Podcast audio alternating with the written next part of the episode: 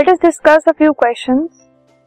First, which division among plants has the simplest organism? सबसे simple organisms plants के कौन सी division में है? So they are in the division Psilophyta. This podcast is brought you by Hubhopper and Shiksha Abhiyan. अगर आपको ये podcast पसंद आया तो प्लीज़ लाइक, शेयर और सब्सक्राइब करें और वीडियो क्लासेस के लिए शिक्षा अभियान के यूट्यूब चैनल पर जाएं।